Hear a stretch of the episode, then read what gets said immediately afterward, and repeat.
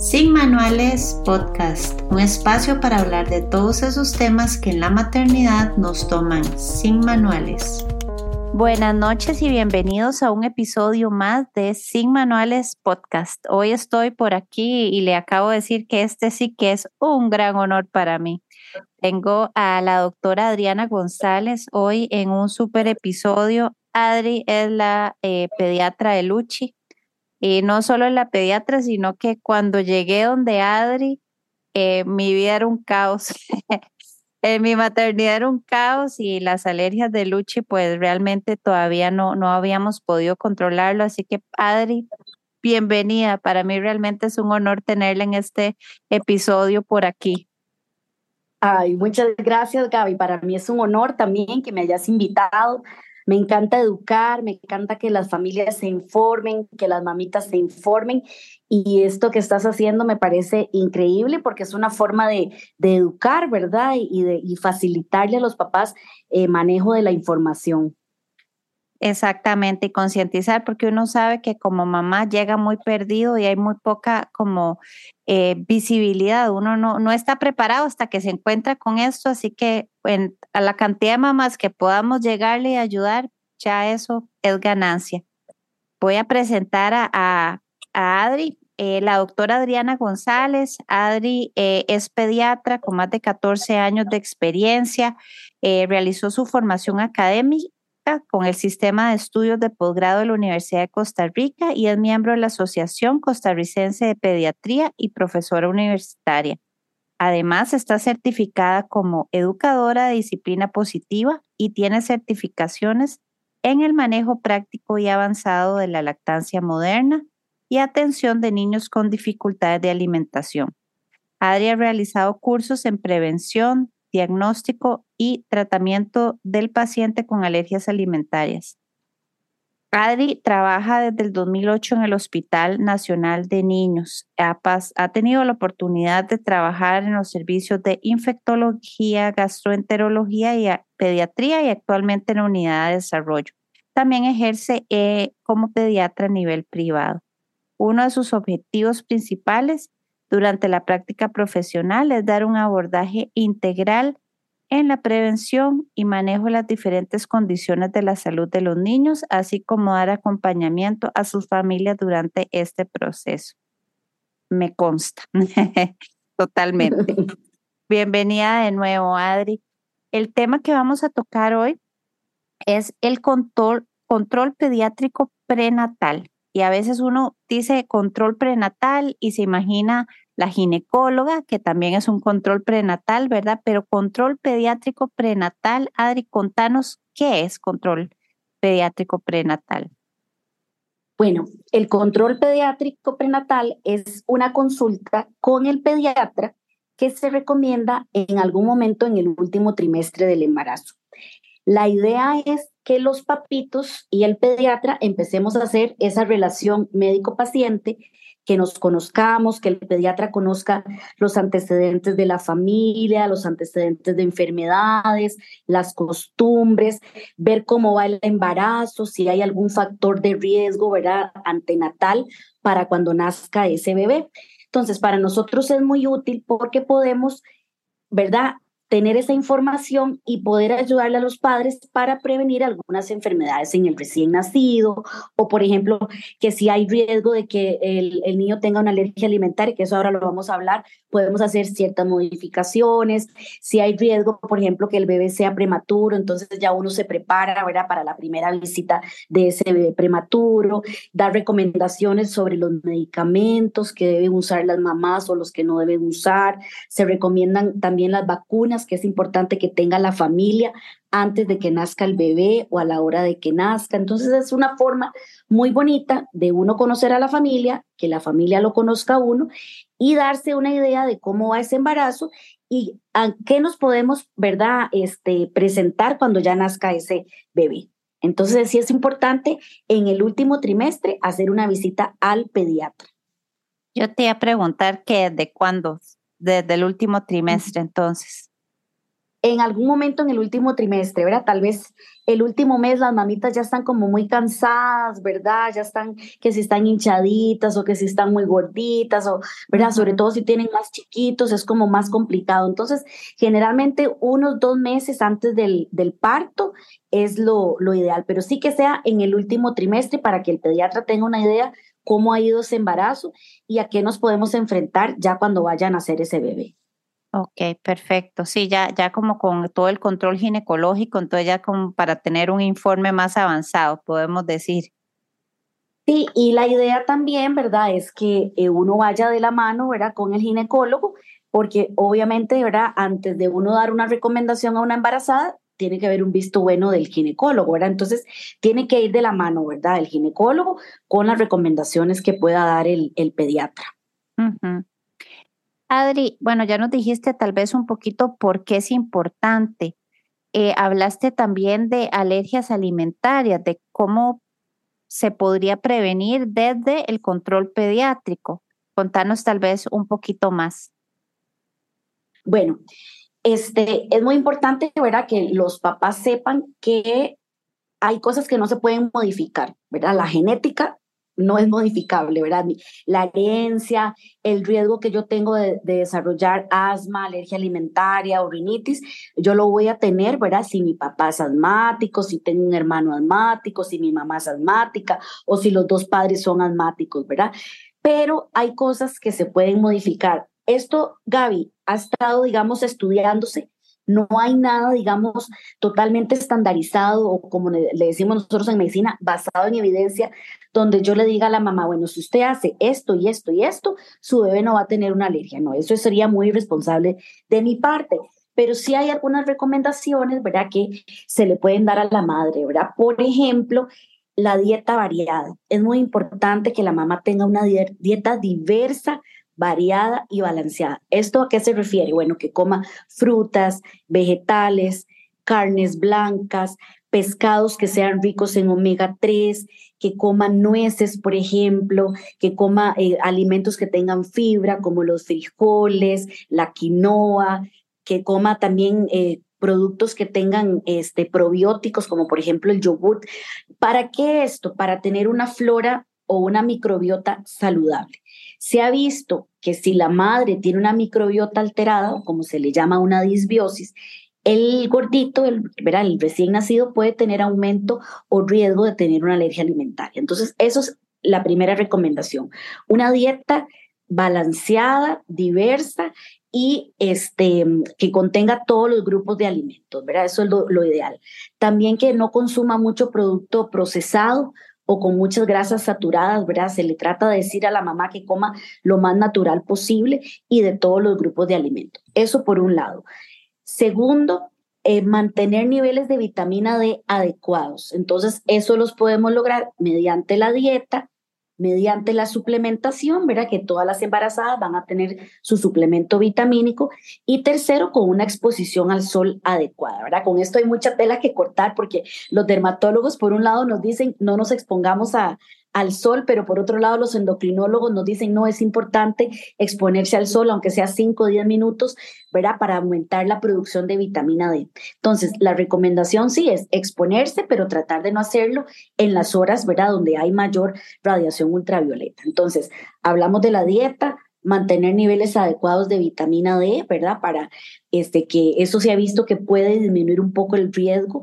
También se habla de este, evitar el fumado. Eso es súper importante, no solo en la madre, sino en las personas que conviven con eh, la mamá, ¿verdad? Porque tal vez la madre no fuma, pero si fuma el abuelo, si fuma el papá, si fuma el hermano, entonces va a estar en contacto con toda la, la contaminación que produce el, el fumado.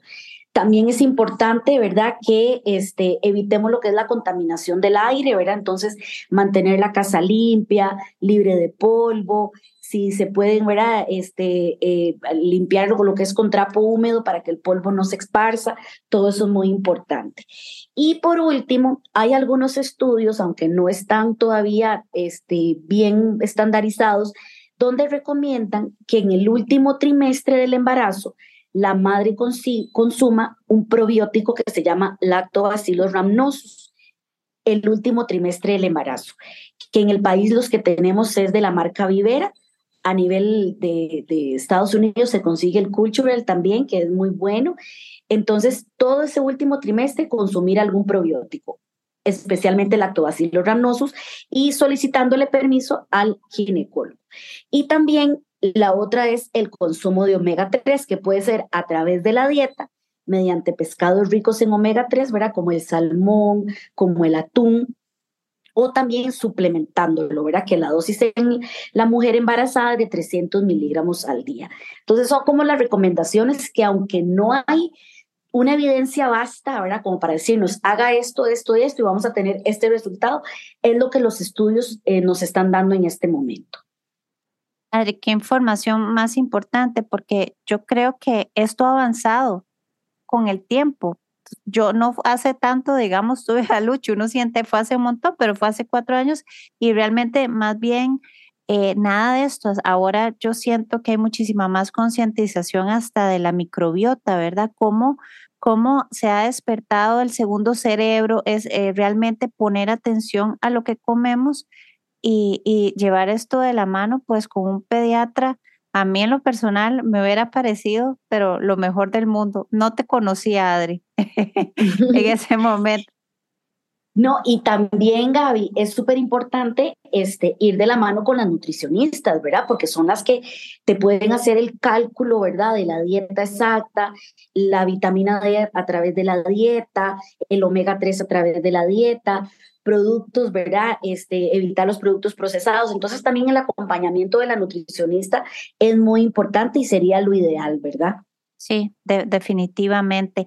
Adri, y eh, eh, leyendo, digamos, entre, entre tus, tus artículos y todo, y bueno, después de, de, nuestra experiencia, digamos, con Luchi, ¿qué se conoce como sensibilización al alérgenos? Porque yo hubiera pensado, digamos, eh, soya y todas esas cosas, huevo, nueces, tal vez sí, si uno es más propenso como alergias, tal vez evitarlas.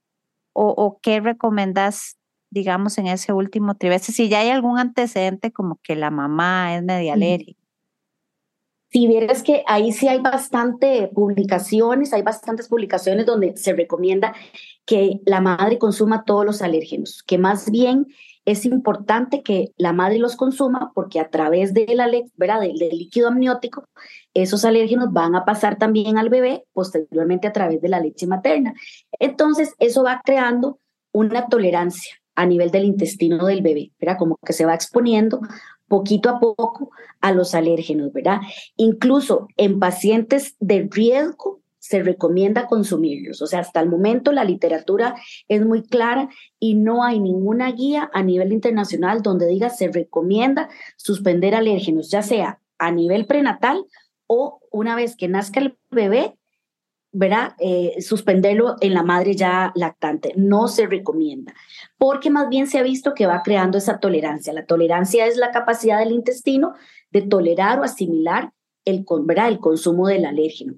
La sensibilización como tal es un, es un, es un parámetro que se habla de laboratorio, ¿verdad? Que es a nivel de, de medición de IgA, de IgE, perdón, o a nivel de prick test, ¿verdad? Entonces, la sensibilización significa que el paciente ha estado expuesto a ese alérgeno y que tiene niveles de IgE altos o que tiene prick test positivos. Pero eso no significa que sea alérgico. El ser alérgico se va a establecer por los síntomas que hay asociados al alimento. Entonces, por ejemplo, yo puedo estar sensibilizada a un alérgeno, pero no tengo alergia alimentaria. Yo siempre le digo a mis pacientes, por ejemplo, si a mí me hacen IgE o prictes a perros y gatos, seguro salgo por las nubes porque tengo tres perros y tres gatos. Probablemente mi cuerpo, ¿verdad? Como ha estado expuesto de forma constante a los alérgenos, ¿verdad? Presente en el pelo, la caspa de estos animales, probablemente yo voy a estar sensibilizada, ¿verdad? Con niveles de IgE alto o test positivo. Pero yo soy alérgica a los perros, a los gatos, no, porque yo no tengo síntomas cuando estoy en contacto con ellos, ¿verdad? Entonces, lo que va a hacer la diferencia entre una sensibilización y una alergia alimentaria es la presencia de los síntomas. Lógicamente, si un niño está sensibilizado tiene factores de riesgo, pues va a tener más riesgo que un niño que no está sensibilizado a hacer una alergia alimentaria. Ahí sí puede ser un factor de riesgo, pero no significa que el niño sea alérgico a ese alimento al cual hicieron el examen. Qué dicha que lo aclaras, porque creo que hay, todavía como, como es, es, un mundo nuevo y cuando uno le dicen eso, uno dice, hije, ¿qué es eso? ¿Verdad? Ni, ni, siquiera empieza uno como a descifrar qué es y más bien es como quitemos todo, quitemos todo de una vez antes de eh, arriesgar o ponerlos en riesgo. Sí, y la IgE es un anticuerpo, decir como un soldadito, le digo yo a los papás, uh -huh. un soldadito que lucha digamos, contra los alérgenos, ¿verdad? Que pueden ser alérgenos ambientales, alérgenos de los animales, alérgenos alimentarios, ¿verdad? Y esta generalmente va a intervenir en aquellas alergias que son mediadas por IgE, que son las clásicas, ¿verdad? De la persona que se comió el camarón en el restaurante, se le hinchó la boca y se cayó, ¿verdad? Entonces ahí es donde tiene importancia esta, esta proteína o este anticuerpo. Uh -huh. Ok, ok, entiendo. Eh, ah, he escuchado, ¿verdad? Y no, no sé qué tan cierto es, Adri, que antibióticos en el embarazo y eso podrían desarrollar ah, o, podrían aumentar el riesgo de alergias en el lactante. Sí, correcto. Por ejemplo, digamos, se habla de que el parto por cesárea aumenta el riesgo por lo mismo de la microbiota que hablamos, ¿verdad? Cuando un bebé nace por parto vaginal, aunque suene un poquito, digamos, este, ¿verdad? Eh, desagradable, el bebé de gluten, la flora que tiene la mamá en la vagina y esa flora uh -huh. es flora protectora contra las alergias. En cambio, cuando los bebés nacen por cesárea, la, la única microbiota que va a estar en contacto es la de la piel o la del hospital, ¿verdad? Que no es una flora protectora. Entonces, uh -huh. el parto por cesárea puede ser un factor de riesgo, la obesidad materna también se ha visto que puede ser un factor de riesgo, el uso de antibióticos o algunos antiinflamatorios también pueden aumentar el riesgo, ya sea antes del parto, durante el parto o después de que el bebé nació, ¿verdad? Que la mamá los, los consuma.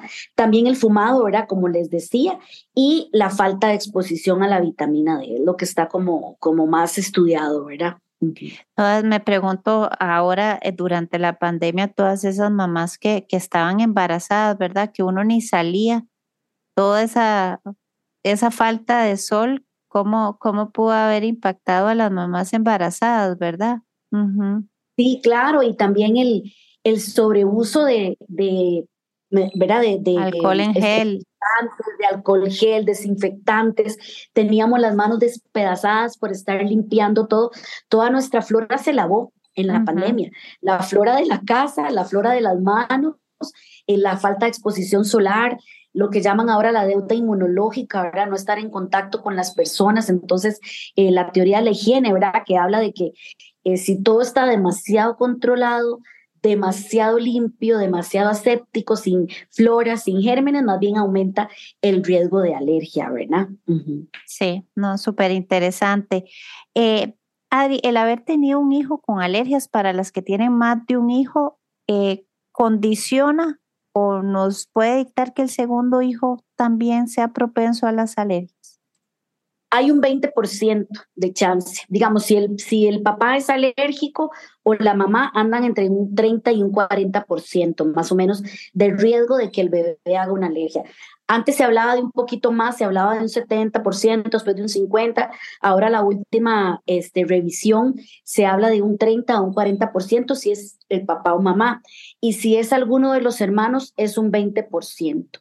O sea que de 10 números de la rifa, con haber tenido un hermanito, si hay un 20%. Uh -huh. Entonces, por eso se trata, ¿verdad? Que el segundo bebé hasta donde sea posible sea un parto vaginal, evitar el uso inadecuado de antibióticos. Si la mamá lo tiene que usar, pues de, lo tendrá que usar y obviamente primero está la vida de la mamá y del bebé, por supuesto.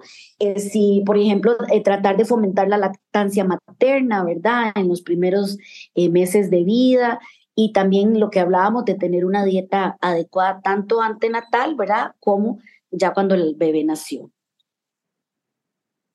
perfecto, no, no, eso me, me queda súper claro. Y, y, después nada más como para decirles, vamos a tener parte 2 ya meramente de, de alergias alimenticias. Este es del control pediátrico, pero yo sé que es un tema que, que le interesa a muchas mamás. Entonces, después volvemos a tener a Adri por aquí, pero ya más como enfocado a alergias alimenticias, Adri. Y tal vez ya eh, la última preguntita que tengo, eh, ¿cuáles recomendaciones le das a todas esas mamás que actualmente se encuentran embarazadas? Aunque ya nos diste varias.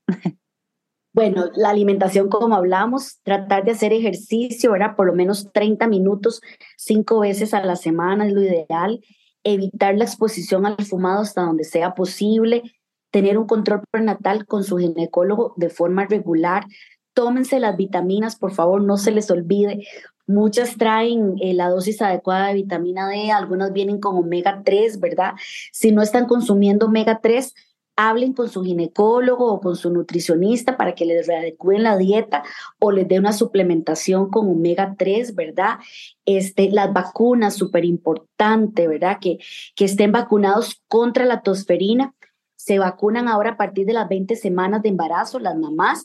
Si el papá se puede vacunar antes de que nazca el bebé, es lo ideal si van a tener, por ejemplo, una cuidadora, una niñera un abuelito, un papá muy cercano, alguien en contacto ¿verdad? cercano al bebé que tenga la vacuna de la gripe, la vacuna de la tosferina, ¿verdad? Muy importante, la vacuna del COVID ahora que ya la tenemos disponible, ¿verdad?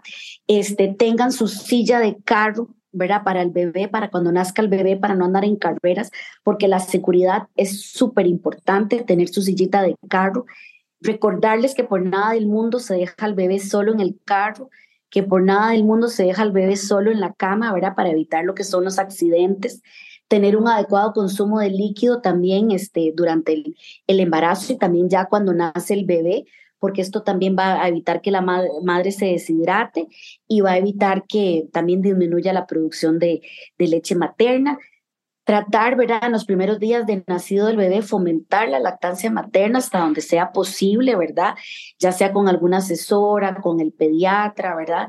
No rendirse porque es muy dura, al principio la lactancia materna es muy dura, insistirlo, ¿verdad? Hasta donde sea posible y siempre ir de la mano con, con el pediatra, ¿verdad? Ok, perfecto. Adri, nada más una pregunta. Cuando vos decís eh, vitaminas, yo me acuerdo que yo solo tomaba ácido fólico. El ácido fólico ya incluye omega 3 y no, ¿verdad? No, no, tiene que ser un multivitamínico ah, que tenga por lo menos vitamina D, que tenga ácido fólico. Ahora algunos vienen con omega 3, ¿verdad? Este, el hierro generalmente puede traer hierro o el hierro viene aparte también. Entonces, es como un complejo vitamínico para embarazadas. Ok, no, perfecto pues ha evolucionado las cosas.